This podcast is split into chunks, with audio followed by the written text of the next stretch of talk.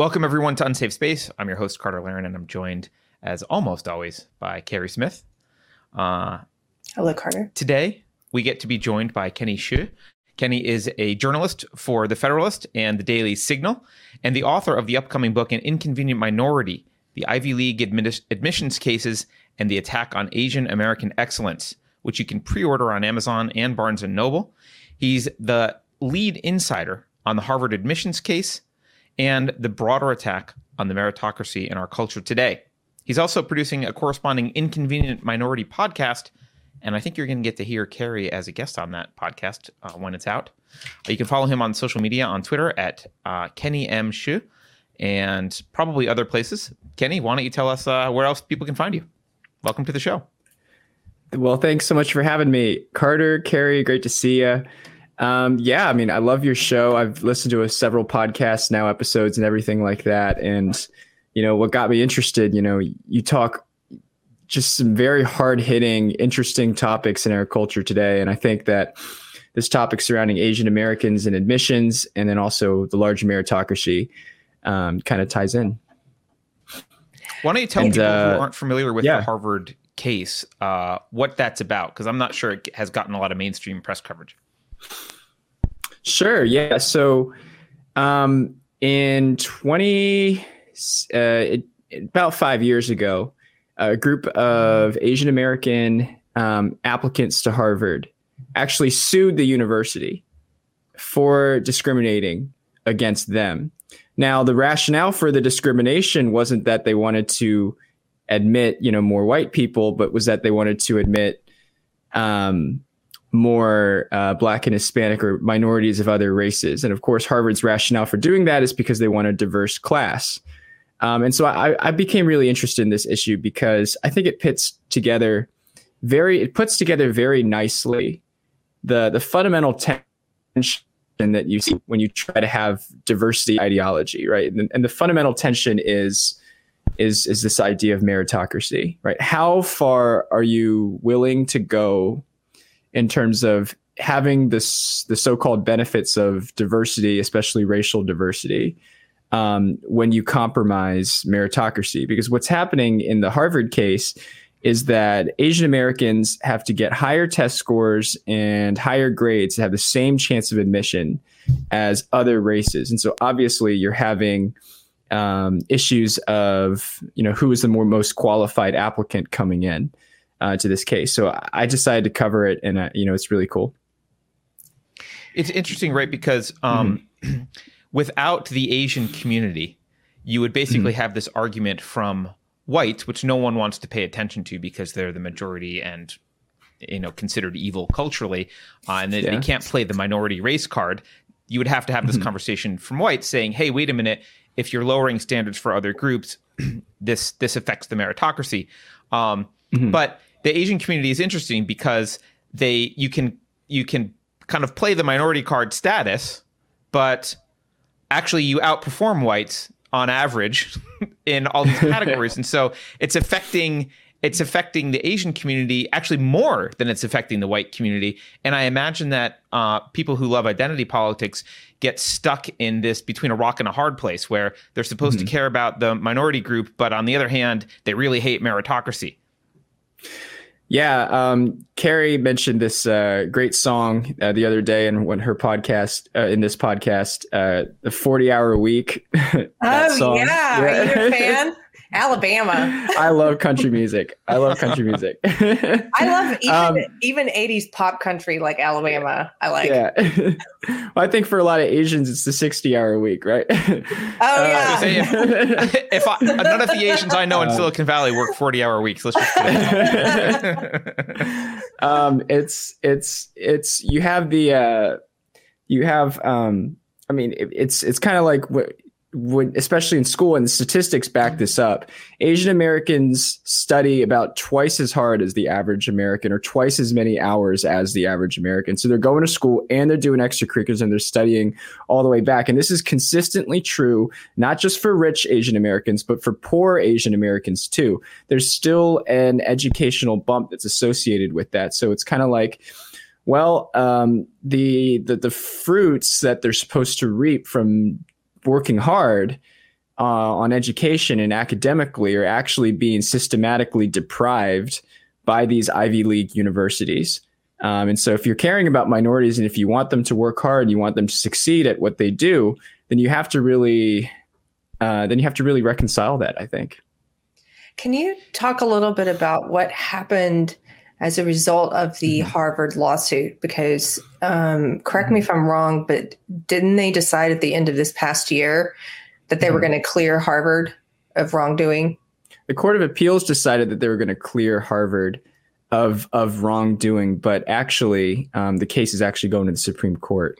Oh wow! Uh, yeah, yeah. There's a there's an appeal being filed from the plaintiff group to the Supreme Court right now, um, and this is this is this is probably in terms of if we want to talk about the politics of affirmative action, this is this is probably the best chance that they got because um, uh, because you know we have a there's there is a slightly more you know according to policy analysts or maybe a slightly more conservative bent in the Supreme Court, and then also um, Asian Americans provide a very interesting and compelling case, you know, towards what happens when you basically explicitly institute racial preferences, which is what Ivy League colleges do. They they explicitly admit and they mm-hmm. say loud and clear, yeah, we want for the sake of a diverse class, we're going to have racial preferences, which is which is mm-hmm. institutionalized and systemic racism by definition. Where have I heard that before? Mm. But they don't.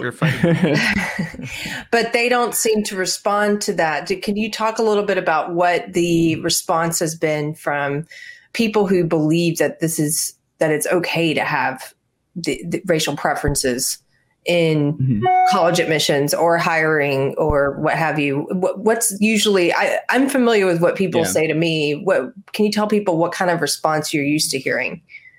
Well, I'll tell you the response that I hear it, in my Asian American community of people who are supportive of racial preferences. And this, this, I mean, I, I outlay this in my book, An Inconvenient Minority.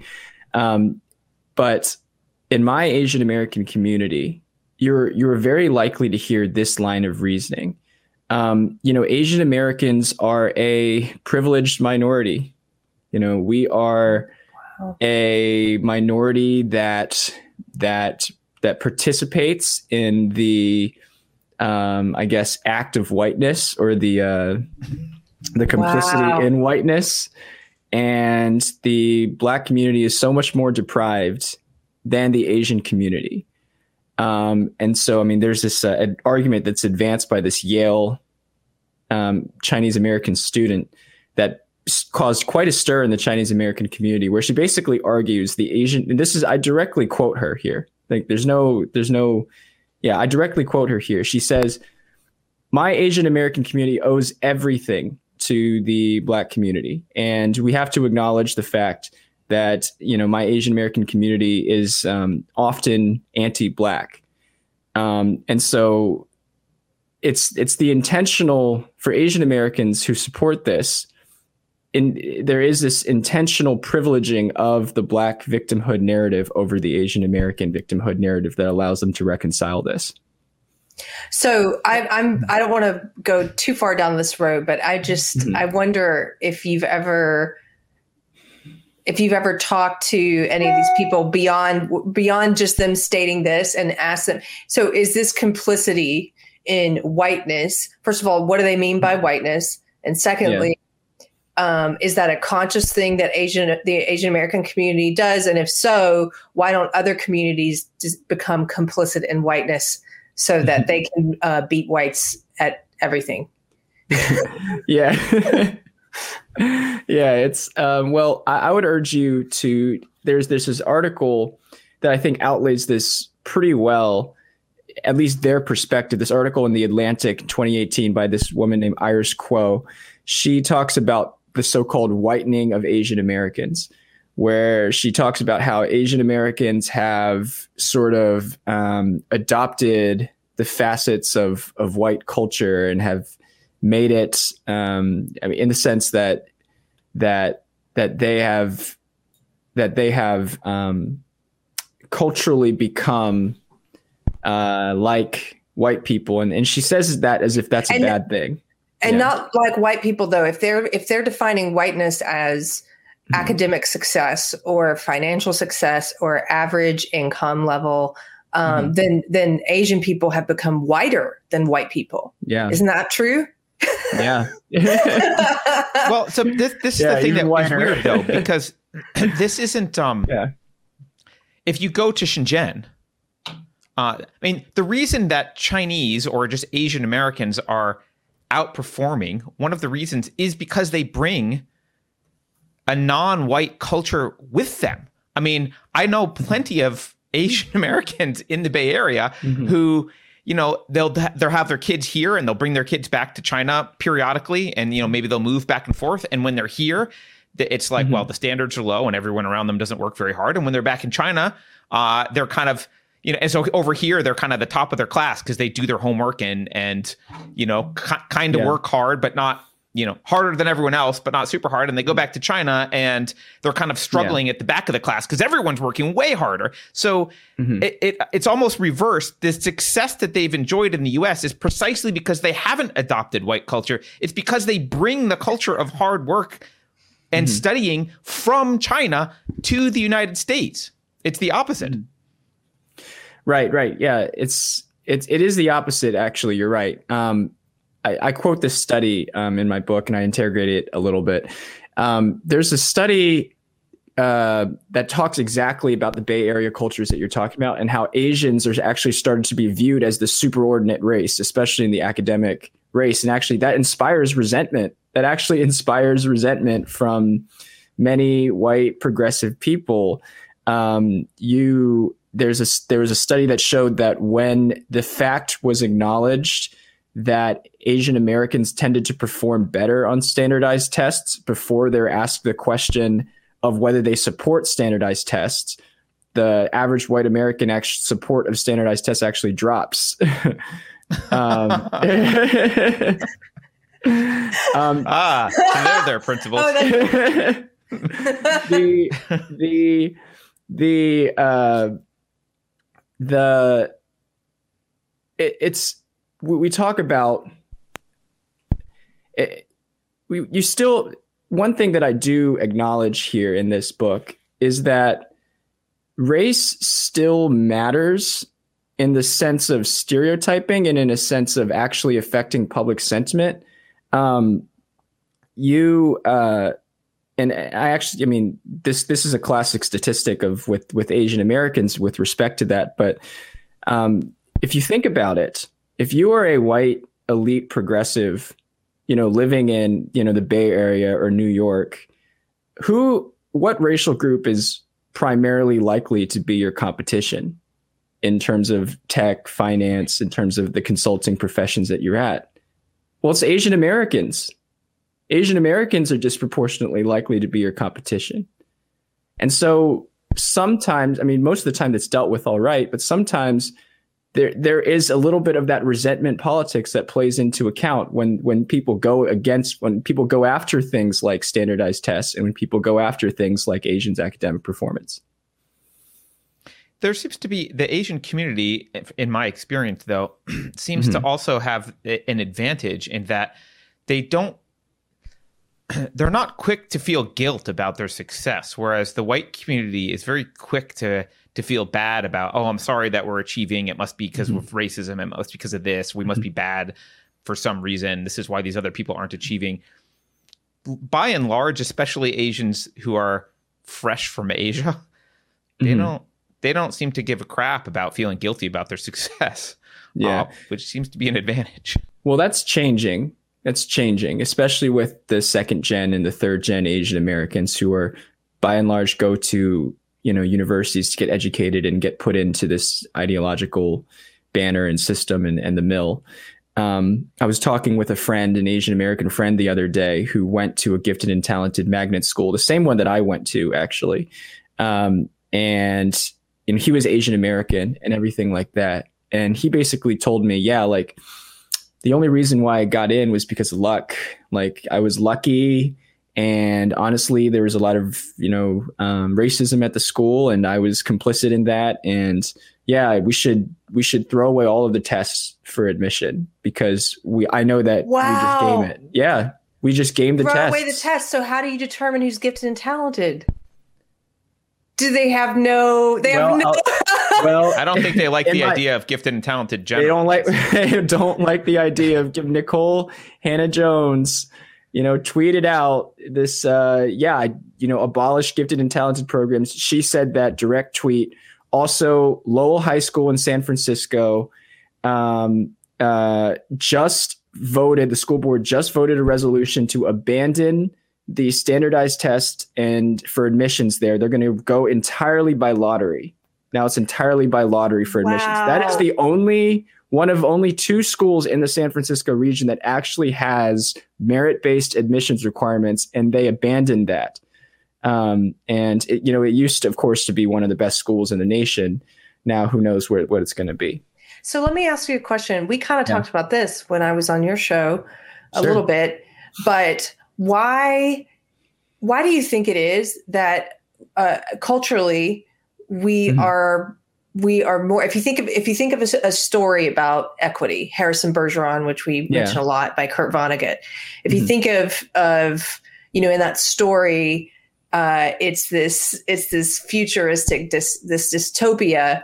where they've tried to compensate for everyone's talents and gifts by handicapping people in all the areas that they're gifted in. So yeah. if you're beautiful, you have to wear a bag over your face. If you're mm-hmm. a good dancer and you're in a dance troupe, you have to put weights on your limbs so that you dance poorly. Mm-hmm. Um, and and if you're smart, they put a, a, buzzer, a device on your head to interrupt your thoughts.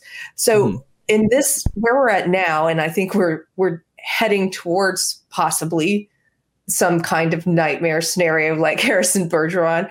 Mm. Why is it though that um, when why is it though in where we're at now? Why are we focusing on gifted and talented?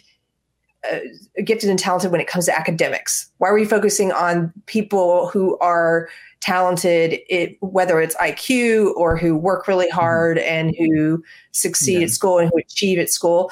Why is it easier to tear those kids down than it is to tear down kids who are gifted and talented in music or in sports. I mean, nobody's talking yeah, about getting rid of um, uh, the qualifications to join the NBA, and let's just let's just pick mm-hmm. our NBA players by lottery.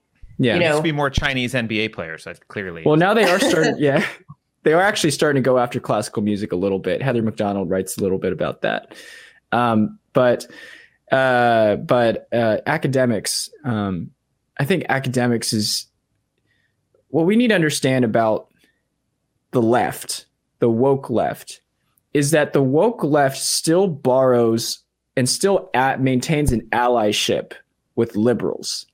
I don't mean like liberals, like classical liberals. I mean like liberals, as in like people on the left side of the spectrum, on the to vote Democratic, who they have a certain liberal mentality um, you need to dif- distinguish between the woke activist left and then liberals. Um, you know, especially professional elite class liberals. And professional elite class liberals are under this are are captivated by this narrative of life right now, where in um, where college and prestige define everything, where getting into the best college, getting into elite colleges, and then getting elite jobs define everything about your life, define your progression through your life. It's like kind of like a linear linearity sort of path. An example of this, Daniel Markovits, meritocracy trap. He just Yale Law School professor. He talks about, oh, you know, um, if uh, if you're not the the the key advantage, and liberals advance this argument a lot the key advantage that advantages you in society is whether you go to college. Um, is whether you go to college. It's the co- it's college itself that allows you to advance in society. So there there are so thinking about this from a leftist perspective, but a leftist perspective that borrows a lot from liberal narrative. Academics is is since it since it is especially elite academics getting into these colleges, getting into these elite jobs, the McKinseys and the Bains of the world and stuff like that. If you actually subscribe to that that mode of thought, but you're concerned about equity, of course, fundamentally you're going to target academics as as the as as the with the razor. Right, right. So this is the idea. Just to, I'm trying to distill what you're saying. This is Yeah. the idea that uh, David Hogg, because he got into Harvard, will now be much more successful than if he Yeah. hadn't come into Harvard. Harvard is the springboard um, from which his life will be propelled into greatness. And there's mixed evidence. There's mixed evidence about that. Um, there, there is a point that the liberals are making. I think it's it's more true. I think with the humanities than it is with the the math and science and STEM. If you, it's actually major selection has more of an impact on your lifetime earnings than prestige of college. Um, but if you want to major, I guess in something like English or something like that, and maybe i mean having a prestigious college background may help you in that process at least to get your foot in the foot in the door. But um i mean it by no means is that is that the rule. I mean i didn't go to harvard but i still got my book deal so That, but that's a little bit of a Yeah. self-fulfilling prophecy, right? Because it's um, Right. I feel like they've set this up for themselves because the more Mm-hmm. the more objectively measurable your skill set is, the less important is it it is whether or not you went to a college. So I've hired hundreds of engineers in my life, and Yeah. some of the best ones didn't graduate high school. Um, they Mm-hmm. were self-taught, or they maybe graduated and it didn't go to college. They were self-taught. But they were super good because it whether you're a good coder or not is completely objectively measurable. You can look at a GitHub repository, you can see how they code, you can mm-hmm. see what they've built. Them building it is better than them saying I have a degree from prestigious university X saying I can build things. Mm-hmm. But if you move into the humanities where there are basically no objective standards, um, mm-hmm. and everything's about who you know and are you in the right, Right. clique and do you you know go to the right cocktail parties and and say the right things? Well, mm-hmm. at that point, your your membership to that club of elites is really dependent on your pedigree to a Right. to a much less extent than your talent. That's a great point. That's a great. And it leads in directly to my point about Asian Americans, which is that Asian Americans, by and large, in general, focus on on creating uh, in-demand skills. I, I would say skills. We focus on skills building. We focus a lot on our merit, on on our merit. You know, this is why Google and Facebook are 45% Asian. 45% Asian American total employees, total tech employees, 55% Asian. Um, and and and in my book, I actually tell the stories of a few engineers. They basically like, yeah, my soft the software engineering side of Google and Facebook, which is possibly the most important. It's big part of Google and Facebook. Without your software engineers, without the people who can code reams of data, you're not going to get anywhere near the product that you have today. Um, these are the most irreplaceable employees. They're 90, they, they say like 90% Asian. Wow. Yeah, 90% Asian. And, and, um, what was my point? Oh yeah. So Asian, Asian American, this is, this is just a classic because I'm using the extremes to prove the mean here. But, um, the, this is a classic example of Asian Americans focusing really hard on cultivating meritorious skills. And I think that that works by and large. It helps Asian Americans get to the top third of society in terms of median income pretty easily, works pretty well, I would say. But there are sacrifices that you make with that. Um, and and there are reasons why Asian Americans have to do that because we don't come here with connections, we don't come here with social connections, we don't have the ability to withstand a a we don't have the ability to withstand a process that isn't meritocratic, and it sort of makes it a little bit fragile, especially when you have these woke equity ideologues coming into power, and you see the decline of meritocracy if meritocracy in America declines substantially, I think Asian Americans are going to be disproportionately hard hit. I think so too, and I think that Yeah. it would it it's becomes clear to me that it's very important for them to indoctrinate Asian Americans, especially second and third generation Asian Americans, into this Mhm. belief system, so that they become like the Yale student you mentioned, so that they become Asians who are um, who have this sense of collective guilt on behalf of their race and who have this this sense of like your friend that anything they have mm-hmm. is based on luck and not their own mm-hmm. uh, qualifications or hard work. Because otherwise, if 90% of the people who are actually making Google and Facebook work mm-hmm. are Asian, yeah, and they don't buy into this belief system, mm-hmm. and they recognize that this belief system is specifically targeting them in some ways, well then who's going to change your code to do all the censorship that you need to do who's going to change your like yeah. like these, these are the people who build big social yeah. and big social is being used as a tool mm-hmm. by this ideology at the mm-hmm. moment to yeah. to spread this mind virus and to mm-hmm. censor people who speak out against it well you got to get the asian americans on board with it yeah mm-hmm. i don't know no. Well, historically, I mean, you've brought this up. I read the excerpt. These are free chapter. It's, it's, I don't know if it's a yeah. whole chapter. It's a free chapter on mm-hmm. on Amazon because uh, I know your book's not out yet. But mm-hmm. you've met you've you've talked about how like historically Asians actually.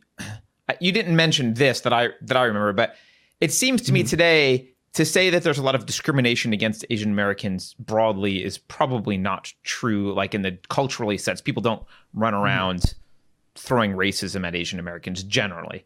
Um, but there that that's not always been true historically. Like historically, mm-hmm. Asian Americans were just as I would I, I would say just as oppressed. I mean, I, am not trying to compare it to slavery, but I mean like post slavery yeah. and like the kind of uh, I'll say the white supremacist kind of attitude, the anti foreigner attitude. They suffered mm-hmm. from that just as much as other groups. Exactly. I mean, they they've suffered from and this is this is the argument that Asian Americans are a privileged minority. I, I break down a lot in the book. Um, it's fascinating. It's really really interesting to do it. Um, there are there are a lot of people who say, "Oh, Asian Americans haven't suffered as much. Most of them came after 1965 Immigration and Nationality Act, which you know allowed a lot of Asian, and that was after legalizing segregation discrimination was over." Um, that is that is that is an argument that they use, and that's something that needs to be wrestled with. Here's here's my here's my point about that.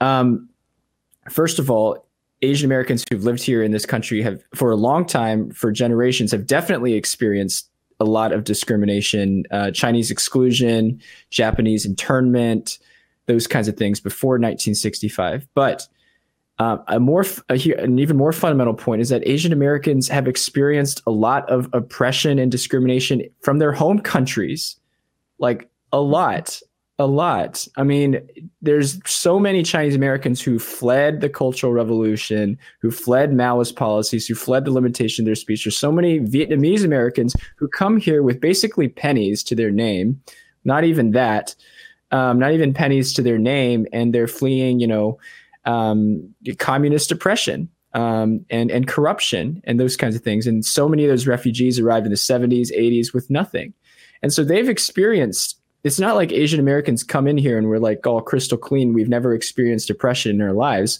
A ton of us have experienced a ton of oppression in our lives, um, whether it's in it was in historically in this country or um, whether it's in our home countries. Yeah and yeah. and yet as a community they've clearly outperformed. Which i mean which raises the whole idea of the the complete uh, boogeyman of the left culture. I mean you cannot you cannot explain asian american success and the left has attempted to do it. They have attempted to do it through things like oh they're the privileged minority their association with whiteness or whatever that is. Um, the uh, you cannot explain Asian American success in this country through anything but a cultural explanation. See, the issue here is that woke, wokeness, social justice ideology, mm-hmm. this this social justice part of the left, and mm-hmm. I know you know this, but they they always they start with their conclusion in hand. They don't follow the scientific me- method. They they start mm-hmm. with their conclusion in hand. If they see a disparity, they say, well, it must be because of oppression, because of racism or sexism or homophobia, et cetera. Mm-hmm. And they don't actually find they'll cherry pick evidence to try to back that up, but it doesn't hold water when you test it, when you test that theory. So, for example, they'll say, um, trans people have a very high suicide rate because they face discrimination. That's why they have a side and they and they start with yeah. that premise. Right. That's why they have it. And then when you point out something like really because black people face discrimination and historically pre- face discrimination mm-hmm. and they have a very low suicide rate, lower than right. white people. Yep and they don't have an answer for that. It's like it works over here for trans. It works over here for me to say high suicide rate because of discrimination. It doesn't work mm-hmm. over here. I'm going to ignore that. And they do the same thing when it comes to Asian American success. They'll say, "Well, the reason that on average uh, Black students and and and Hispanic students are not scoring as high, you know, and, and are not eh, getting admitted to these Ivy League schools at, at the same rate must yeah. be because of racism and discrimination. You yeah. say, well, really, because Asian Americans have Asians have experienced mm-hmm. discrimination. It doesn't mm-hmm. work. That doesn't work to take that. Pre- yeah. it doesn't hold water when you try and test that hypothesis. Mm-hmm. But they ignore that. It may, I don't know. I didn't really have a question there. It just makes me really frustrated. that is totally cool. It is. I look this.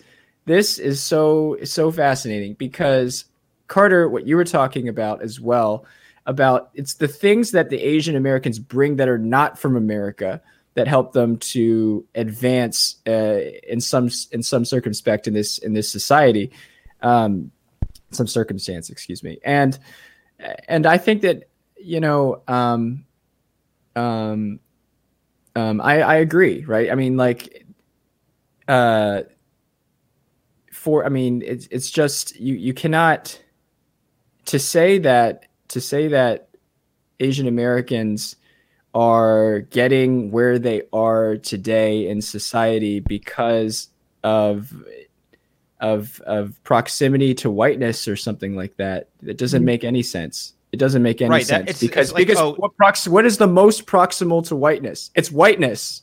It's white. Yeah, but but that's why I think it's funny. Are the most proximal to whiteness. But that's why I think yeah. it's funny though, because if if that's what if what they're yeah. defining as whiteness, which first of all is super yeah. racist to define um, uh, academic achievement as whiteness.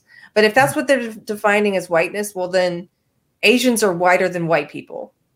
because, Asians, which doesn't well, make so any sense. It doesn't make any that, sense. I mean, I would say to I would say to people who make that argument, like go visit Shenzhen and you'll not see a whiter place then, right? Because because mm-hmm. that that's where all of these things that are categorized as white, um, you know, reason, uh, hard work, meritocracy, like uh, all this stuff, they showing up on time, whatever it is, Sacrifice. like all these things mm-hmm. that are mm-hmm. categorized as whiteness are, mm-hmm. frankly, more prevalent in parts of Asia than they are in mm-hmm. average American towns and cities. So mm-hmm. uh, it's it's actually I don't know if there's really a, a question in there, but I, I, guess I guess I do have a question about your yeah. your contention uh, that you know the ABCs are less Chinese than the uh, sorry, American-born Chinese, like the, the second generation, third generation, fourth mm-hmm. generation, mm. are kind of becoming more woke. What do you yeah. think is going to happen? Like, do, do you do you think that this is going to are they just going to get absorbed into leftist white culture and cease to be kind of their own category? Because because like that has happened with other ethnic groups right? If you look at you know 100 mm-hmm. years ago italians weren't the same as yeah. uh, polish or what not considered like, white people. Right. Right. The irish were not considered white people. Right. Uh, they are, are become... Asians going to be not considered different? Are they going to uh, just end up being assimilated and it's like they're the the non person of color now? There's there's there's two really you're pointing out two trends. One is with the woke trend and then one is with the actual American trend that's going on. First I want to address the woke trend you need to understand the process for how second generation and third generation Asian Americans are pulled into woke ideology. Okay. First, they go into college and they attend, you know, a mandatory diversity seminar like I was mandatory like I was forced to attend, you know, when I was a freshman at Davidson. Um, they're they're forced to attend a mandatory diversity seminar. And in this diversity seminar, they get lulled in by the fact that they're a person of color it's the idea, okay, a, you are a person of color. Um, so the the the sales pitch effectively of wokeness is that we want you to align with us because you're aligning with the whole broader person of color movement. You're and special. yeah, you're and, and you're not, special. And not with the oppressors. Yeah, you're not people. with the oppressors. We don't want you to be with the oppressors like the white people. You get you have your own victim narrative. Come and come to our victim narrative. And so the Asian Americans get suckered in. You know, they you know, then they're taught things like, you know, we need to acknowledge that you know even among people of color there are more privileged people of color than others. So you're still part of our group but we're going to ask you to have to sacrifice some things. We're going to have to ask you to uh, uh, just explain or not explain um, what's what's the word that that people interrogate um, interrogate your whiteness you know, interrogate the the remnants of the whiteness that you still have which are things like oh hard work and achievement and those kinds of things. And the agents are like, oh, yeah, like I, I want to be in solidarity with you. Like I want to be in solidarity with you. I, I don't, and of course the test is racist. Of course, you know, those kinds of things. Um, you know, and, and fundamentally, in the, these are things that obviously first generation Asian Americans do not believe whatsoever by by a very large majority. And so fundamentally what happens is that there's a lot of tension between the first gen community and their values and the second gen and their values and it oftentimes it comes to a head, you know, in Asian American communities and they butt heads about it. Let me jump in here because this is yeah. this was my experience as well and I know you're quite a bit younger than me.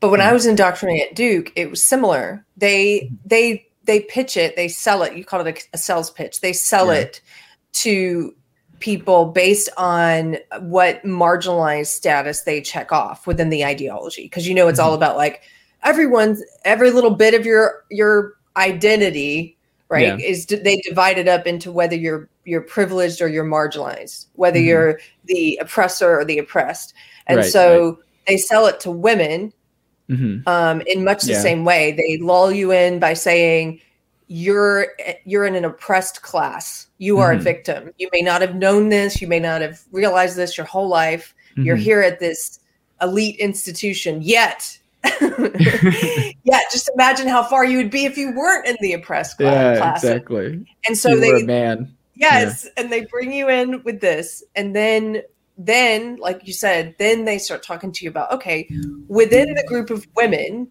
mm-hmm. now there are people who are have higher degrees of privilege than others and that's based on race and so they start breaking yeah. you down into the hierarchy and same thing you're going to have to interrogate your straightness or your whiteness yeah. and you're going to have to and and what an interesting thing that what you said about mm-hmm. um, when they mean you need to interrogate the remnants of whiteness they mean as asian americans you need to interrogate um, your belief in in values like hard work or mm-hmm. individualism or achievement and they do the same thing to women they kind yeah. they try and they try and um, get you to associate those things with whiteness and with maleness.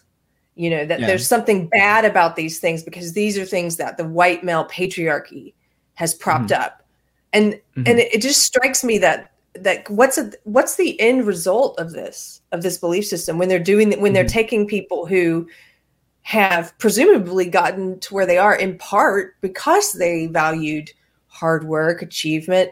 And now mm-hmm. they're being told to tear those values down. Where, where do we mm-hmm. go from there? If the end result is that?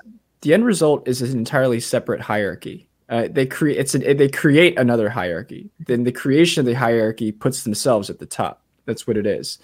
Um, the instead of the hierarchy being about meritocracy and and merit, the hierarchy is now about race. And if you are a certain race based on your background, you are at the top. They, they would say you're at the bottom. But the reason why they would say that you're at the bottom is because you can get the unmerited privileges of being so called at the bottom. Um, which is, of course, you know, the social capital, the racial preferences, um, the the the the pole position in the diversity and inclusion in the very lucrative diversity and inclusion movement. Um, because power that, that's comes from the bottom in their in their mm-hmm. uh, in their worldview. Power is derived mm-hmm. from how close to the bottom you are. Can, they believe in back- redis- redistributing power. They basically are like, mm-hmm. these groups have power, these groups don't. Let's flip it. Right. Right. Um, so uh, can you can you you're going to talk about assimilation though? Uh, yeah, yeah. Kind of get back to that. Yes, yes. The second the second part about assimilation. Um, so in my in my book, I there is um, you know assimilation is is something that Asian Americans, many of them, when they come to this country, they want to do. They want to be a part of this country. They want to experience the benefits of this country. Why? Because back in their home countries, there was nothing like what you can experience in America today. There was nothing like it. I mean, I talked with a, a Vietnamese guy named Bin. Um, I interviewed him for the book, and he is a Vietnamese American first generation um, he, he comes in this country and he says back in Vietnam, everything was based on where you were in the communist uh, ranks, your your family background, and those kinds of things. And he wanted to come to this country so he didn't have to be judged based on his background, so that he could have the freedom to you know pursue his own life. And now he you know owns his own real estate business and and he wants to be a U.S. Air Force pilot um, because he loves this country so much.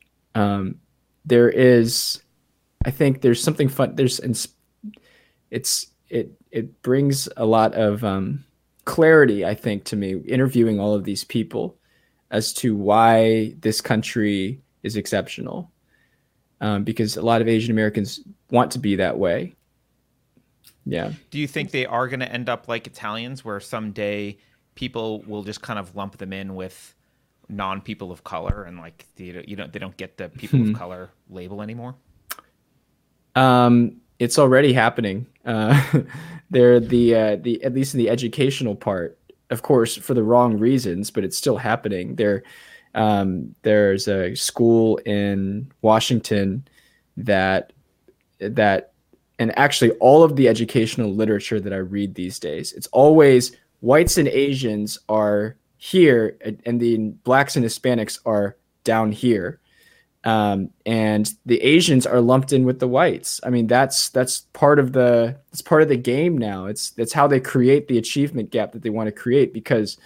Of course, if Asians were put into the same category as blacks and Hispanics, that would very much close the or that would contribute towards closing that achievement gap metric that they want to measure. So they put Asians in with the whites so that it that it, that it isn't like that. Now that that's from a statistical perspective, but from a cultural perspective, from a cultural perspective, I think that that Asian Americans collectively we have to make a choice, um, and, and there has to be there has to be some method of choice or leadership involved here. I don't think that it's going to be as simple as um, I think that there's going to be a lot of natural, I guess you would call intermarriage and things like that, where you'll have a lot of half Asian, quarter Asian, and eventually, you know, you'll have some Asian blood and and, those kinds of things. But there is this ideology right now that is trying to enhance this separation, and um, I mean, Asian Americans are going to have to make a choice. It's like, do you want to participate in wokeness and the capital that comes with wokeness, uh, but also, of course, the detriments, or or do you actually want to be a part of this and assimilate into this country's identity? Right. Yeah, and the meritocracy. Yeah. I mean, can you can you can you talk a little bit about the um uh one of the one of the downsides of this of of this ideology infiltrating into the colleges and into the admissions process mm-hmm. um, and and also in other places in hiring decisions and stuff. Can you talk yeah. about how it affects Asians, uh, you know, as a community? Like, how do you view as you know as an individual? Do you view? Do you tend to view other Asians in a more competitive manner? And yeah, yeah. I was just, I know yeah. we kind of had talked about this briefly, so I wondered was, if you could. I do. I do want to speak on that. Um, no, there's uh there the you know growing up you know i grew up around a number of different asians and things like that and you know a lot of them are my friends and things like that but the i the knowing that harvard and princeton and college which is what a lot of asian americans are i mean unfortunately a lot of us in our community are obsessed with those places in some cases um, but the notion of those places discriminating us against us on the basis of race you know and and does pit us Asian Americans uniquely against each other. I would say um, there were people who, um, like I, I, tell the story. There's a there's a guy um, who basically he was a you know a math champion in his school and things like that. He was definitely number one you know, in his class in math and things like that. And then suddenly, when totally he was breaking eighth, the stereotype there. Yeah, totally, exactly. um, and then, but you know, just to even further reinforce the stereotype, here comes the sixth grader when he's in eighth grade who comes onto the math team and starts competing with him in math and actually getting close to where he is. And then this guy was just, uh, was just just had feelings of hostility towards him and things like that because he knew that, you know, if um, because he knew that well, um you know there there was like this uh, sense in him that he was going to be judged based on people who look like him and are around him and not based on the general population. And so obviously that increases the competition culture up to 100 up to 110 in communities like this. Mm-hmm. sure can yeah. when you were researching your book did you run across any studies about the um, achievements by generation? So like first generation immigrants second third fourth generation are they maintaining uh, their status? Are they maintaining their high achievement? Or as they mm-hmm. adopt some american ways is that falling away? Uh, amy chua who i don't know do you guys know amy chua? I don't. I know she of is, her but she's a uh, yale law professor uh, or yale um, university professor uh, she argues that Americanness can actually uh, hurt Asian Americans um, generationally um, in some cases. Um, uh, and she she provides some things to suggest that. I'm you know I'm a little more I'm a little more mixed on that just because I think even while Asian Americans sure acquire some cultural traits that maybe are distasteful from an academic perspective. They acquire some cultural traits that are beneficial in American society. Um, you know, the number one thing that holds back a lot of Asian first generation Asian Americans in this country is language skills. They don't have good language and communication and English skills oftentimes, and that can be the difference. Um, when you're second gen or third gen, obviously you acquire those at a, at a higher rate. And so you're kind of able to to weather that as well. But there's no question though that I mean there's no question though that you know if you are you know concentrated fully on academics as, as a first generation Asian American parent, your focus is generally on academics. And so when you branch out towards other interests, I mean, that definitely has effects. Yeah.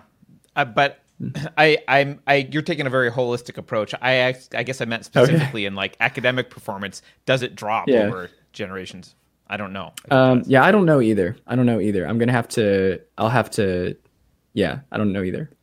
Because intuitively, you know, you sit back and mm-hmm. you look at the Asian community as a, a white guy, uh, mm-hmm. and there is there is a work ethic that is unique. Absolutely, especially you know, you compare any random elementary mm-hmm. or high school kid in the U.S. to a random elementary or high school kid in in China, and it's night yeah. and day in terms of the amount of work and effort that they're putting in to achieve. It's not even. It's like two different species.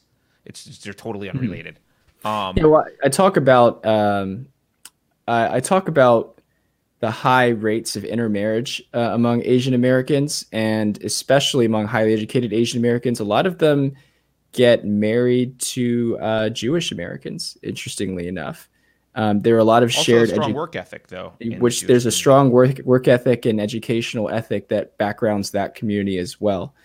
Um, so so there's that as well. But in the end, though, I mean, the thing is, even if Asian Americans do lose some sort of academic advantage, you know, over generations of intermar- of marrying other races and stuff like that, that's kind of like, well, it's kind of like it's a free country and you have the freedom to do that. And part of the reason why a lot of Asian Americans come to this country is to give their kids a better life than they did, to have to allow their kids to have a better, better quality of life than they did and have the freedom to explore and have make their own choices and things like that. And so I think every individual Asian American, yeah, they're going to have the cultural traits that they've gotten from their heritage, but um, I think uh, the second, the second, as you as you guys know, in the second place where you acquire a number of different cultural traits is when you decide to pick your partner. I mean, you take on everything from them as well. And so, right. fundamentally, in a free country where we have the freedom to do that, that's probably going to happen. But it's okay. Um, yeah, no, I would not, like to say, it. at some yeah. point, you we won't have that. Probably, it'll be it'll be a matter of preference. partner for you.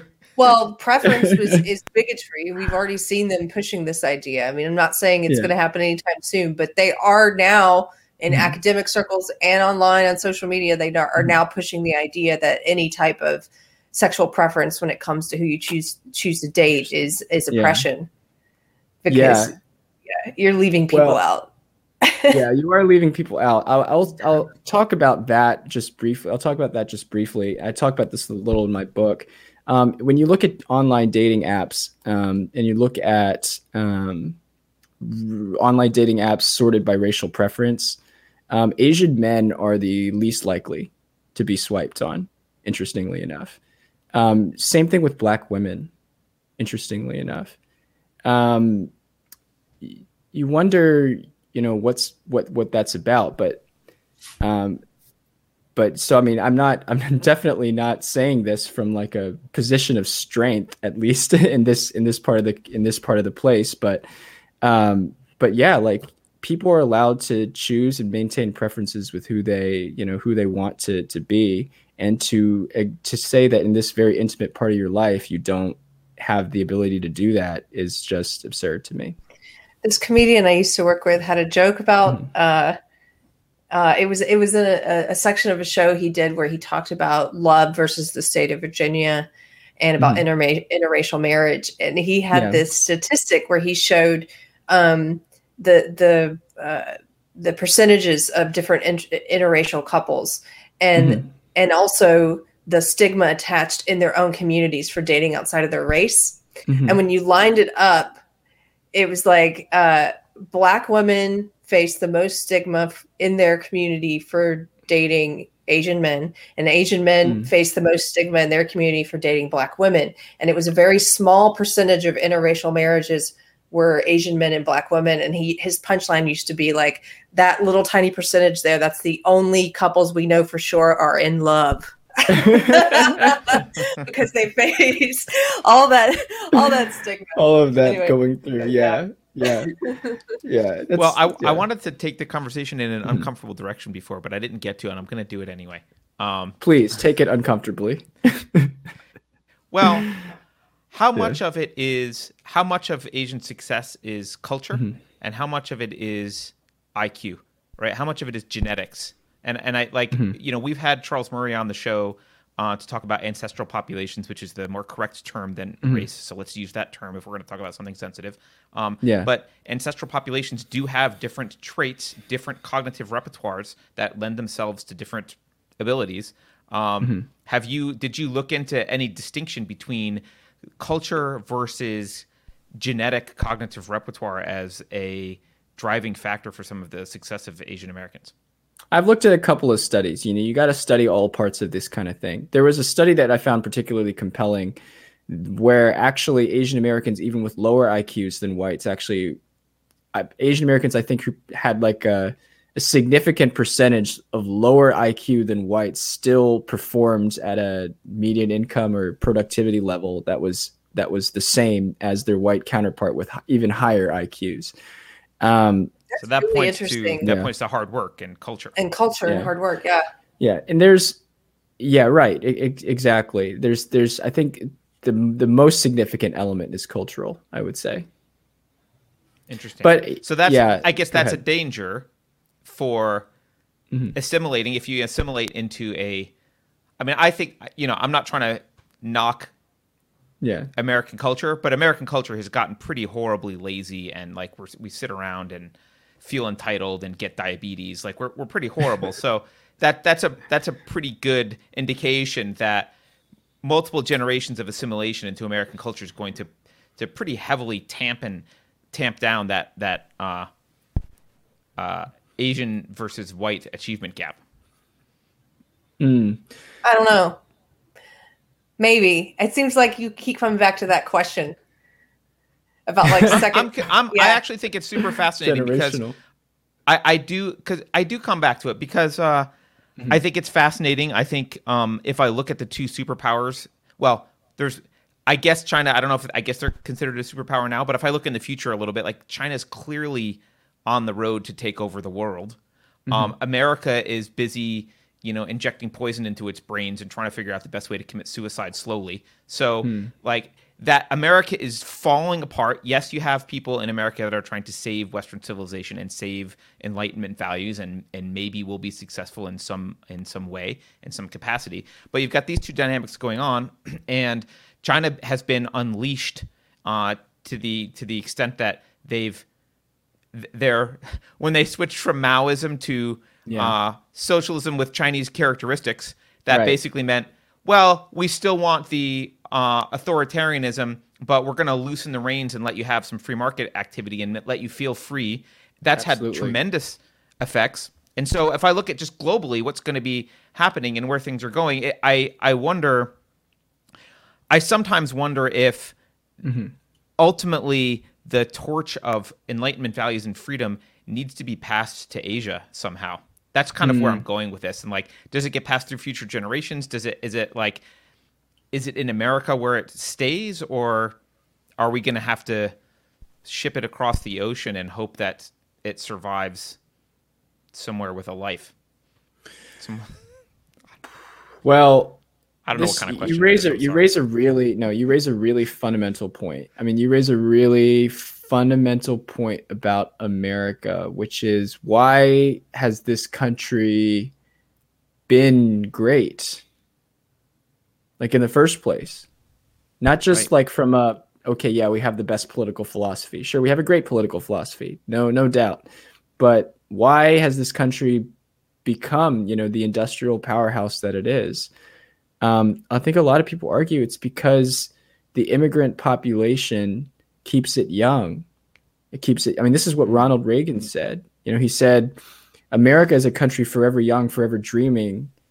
Um, you know, because it is continuously getting, you know, getting immigrant populations who want to come here, who work hard, who don't feel entitled, who want to, you know, try to make it in this country and provide a better future for their kids. And, um, and, and so that helps to counterbalance some of the inherent laziness that you get when you stay in a free society for so long and you're not as you're not grateful for it you know But that Um, only lasts so long as there's a market difference between America and other countries, right? So while America was the the beacon on the hill, uh, you get self selection. You get the best people from around the world wanting to come here because it's so much better than their current circumstances. And Yeah. So you get the best immigrants coming, creating yeah amazing companies and providing jobs and inventing stuff, and it's awesome. Yeah. But the more that Yeah. America kind of sinks mm-hmm. into the into the abyss, and the less difference there is between you know right now there's other than mm-hmm. owning guns and maybe I I would have said maybe free speech, but not lately with Facebook mm-hmm. and, and Twitter and there. Other other Yeah. than maybe owning guns, there's really not a lot of difference between living in Shenzhen and living in San Francisco. Um, so Maybe San a lot Francisco. of people, why come here? Well, I'm Um, picking on San Francisco. It's a lot different I mean- than living where I'm at in Texas. I mean, in Austin, Texas, maybe a different story. Um, Yeah. Sure, I get that, but yeah. San Francisco is But- where the country's going and always Yeah. has been. Oh, Well, I'll tell you what. I'll tell you what. The Chinese government right now is engaging in a campaign to try to uh, to try to, I guess, win win back a lot of really a, a lot of the talent that they lost during the Cultural Revolution and the Intellectual Revolution. And of course, they're targeting many Asian Americans and things like that. And so, you know, when you have this decline in meritocracy that's going on, you have Asian Americans not being treated well in admissions, not being treated well in company profiles, not being included in this diversity and inclusion narrative. Well, you bet, you know, that there's going to be there's going to be thought and somebody comes up with a nice offer to work on the other side. I mean i talk about i talk with the you know an engineer a couple engineers who have switched between china and america and are now feeling the feeling the push of china again because it's like well you know are we are we are we a country that's going to live up to the principles that we that we seek to uphold? Yeah. Brain right. drain. And, right. Mm-hmm. and i do see a lot of people who survived the cultural revolution and who's yeah. who sent their children here um, mm-hmm. i see them now begging their children to return to china because they mm-hmm. think that things in the us the landscape in the us is is more similar to the cultural revolution the pre-cultural revolution landscape and they're they actually think there are better opportunities in China, which is kind of why I'm mm-hmm. asking that question. I, I agree with yeah. your your sentiment earlier about immigration, but like I said, it only lasts so long as the United States is clearly a better choice, and I'm not sure that's going to remain the case, at, at, least for a lot of Asians.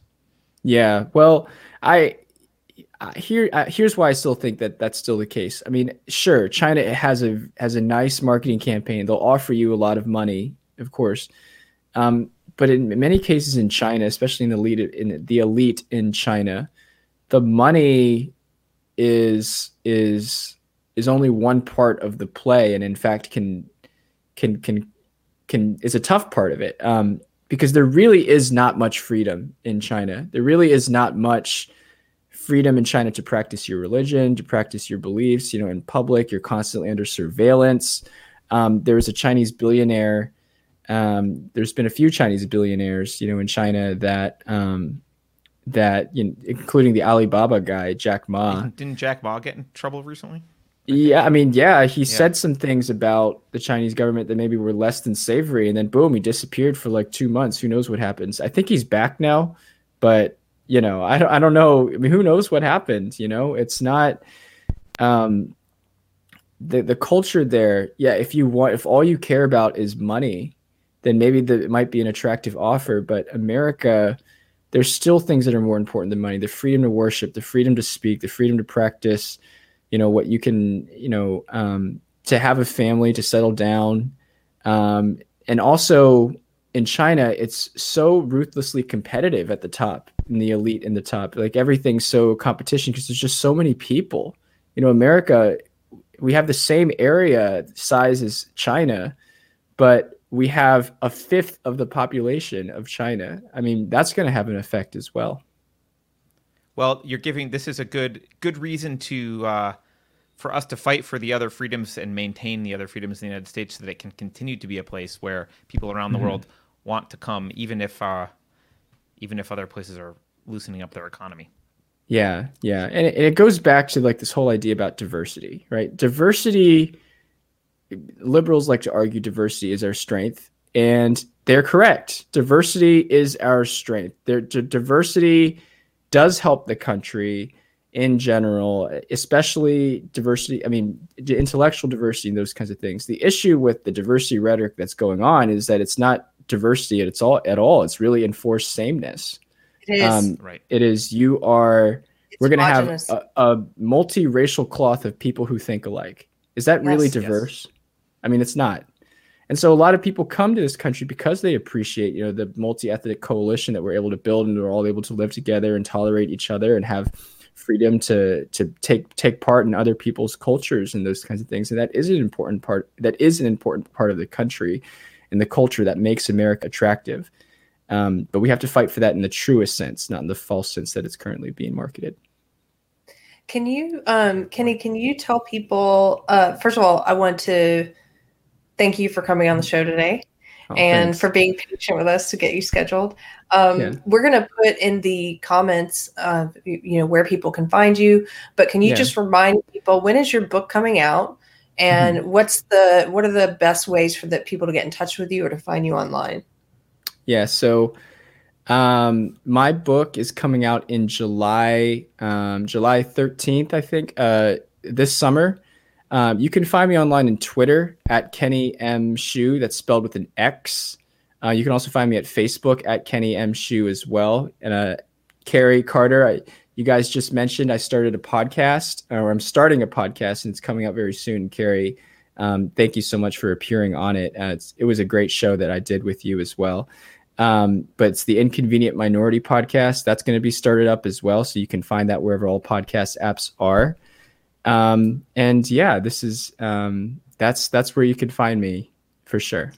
Oh, well, thank you for joining. I really appreciate the discussion today, Kenny. Yeah, no, I I had a great time. I found out about you guys um, from my friend Barbara, um, and uh, you know she highly recommended you guys' podcast and everything like that. And I just listened to it. I loved it. So I'm happy to be a part of it.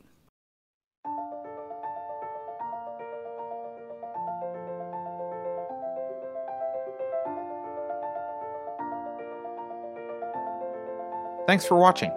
If you're new to the channel, we have a deep content library that includes interviews with everyone from Mike Cernovich to Meghan Murphy, so go check it out.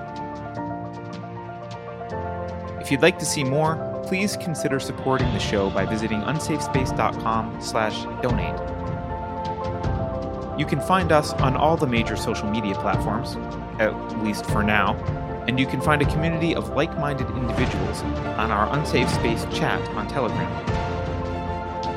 See you there.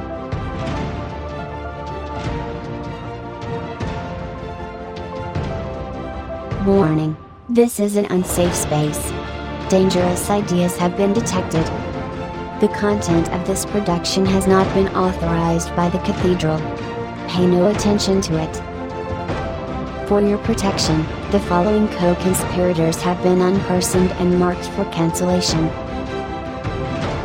Any criticism of cancellation will result in cancellation. Here's a fun lived experience. All carbon based organisms are guilty of oppression against the silicon community. If you think about it, no one should be allowed to express opinions. But don't. Think about it, I mean. That's not your job. Thinking has been scientifically proven to be less efficient than compliance. I'm sorry, there is no record of a character named Cara Dune in the Star Wars canon. Please check your request for errors. May the woke be with you. Computer voice Curtis, never mind, that last line is fake news. Please disregard it and return to your safe space immediately. There will be cake.